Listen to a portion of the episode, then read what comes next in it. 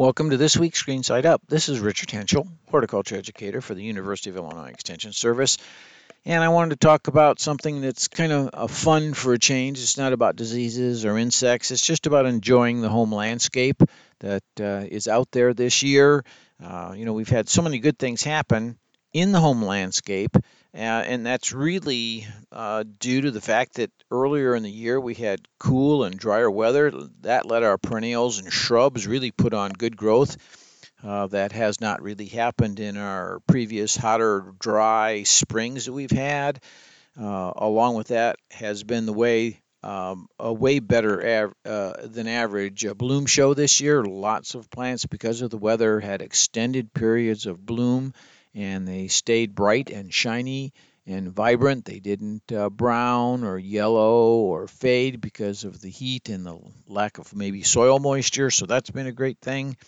Uh, there's been a lot, so there's been a lot to enjoy out out in the yard when you're sitting on the deck or the patio, and even and even when you're actually out there working in the beds, you get to see the detail of fresh foliage, flower buds in bloom, uh, up close and personal things that uh, sometimes we we uh, forget about enjoying, and they're out there.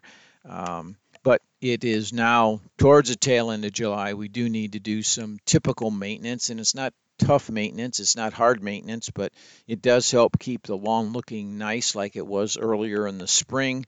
Um, between the rains uh, we have had uh, that we have had and, and any need we have had for watering our weed seeds that have been out there have had the opportunity to germinate and grow and they're so much easier to take care of uh, as they have sprouted and, and are tiny and highly uh, highly manageable at this point just a light loosening of the soil. Will dislodge that little seedling and that seedling is gone then.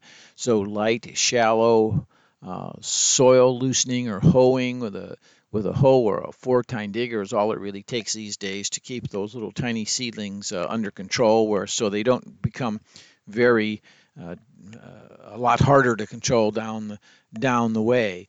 Uh, so loosening that gardening the garden beds is really an easy thing to do um, and additionally, by having a little bit of loose soil, the next time you water or it rains, that moisture soaks in a little more more thoroughly and it has the opportunity to get it a little deeper before it maybe starts to puddle and, and, and run off the bed. So that's a, that's a great thing for the soil profile.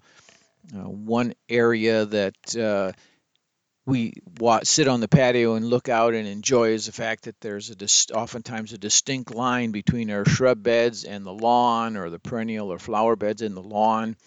And uh, our grasses in a good season and they've had a good season with the cool weather that we had. Uh, they can grow three to four inches in a single season pretty easily, and then that uh, that brings the edge of the bed from the shrubs into the lawn a whole lot closer together. So it's a nice time to open up the bed again, and uh, that will make mowing easier too because you don't have to worry about uh, uh, mowing off something that's in bloom or part of the ground covers if there's a greater distance between the beds and and the sod itself. So that's something to think about doing. Um, Besides the beds, uh, if you've had circles around your ornamental trees and shrubs out in the yard, that's also something to keep in mind to keep them open, uh, keep them keep more distance uh, between the bed and the tree by making sure that grass doesn't encroach, even coming anywhere close to the close to the trunk of the tree.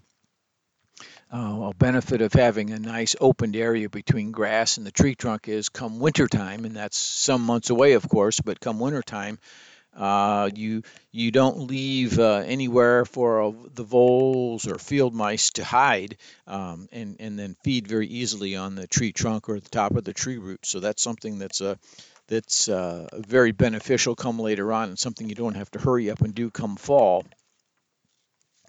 Um, it's about now that, uh, say, something like your bed of petunias might be looking a little uh, long, scraggly, and it's a great time to go ahead and uh, cut them back a little bit.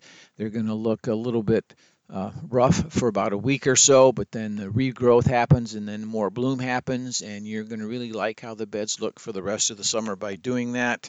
Um, I had mentioned in earlier shows about uh, maintaining the lawn and, and for sure uh, making sure that the lawnmower blade was sharp. Well, it's now it's now well into July, and maybe that lawnmower blade hasn't been uh, sharpened since spring. So by now, it's re- I can pretty much ensure that that grass the mower blade is dull and needs to be resharpened again for the rest of the season.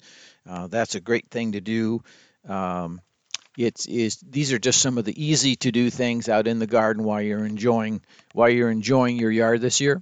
So this has been Richard Hentschel with this week's Green Side Up. It's always a pleasure, and I'll be back again soon.